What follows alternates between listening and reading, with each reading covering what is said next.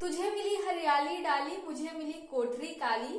तेरा नभवर का संसार, मेरा दस फुट का संसार, तेरा गीत कहावे वाह, मेरा रोना भी गुना। नमस्कार, मैं पूजा लेकर आई हूँ आपके लिए कुछ नया कुछ खास।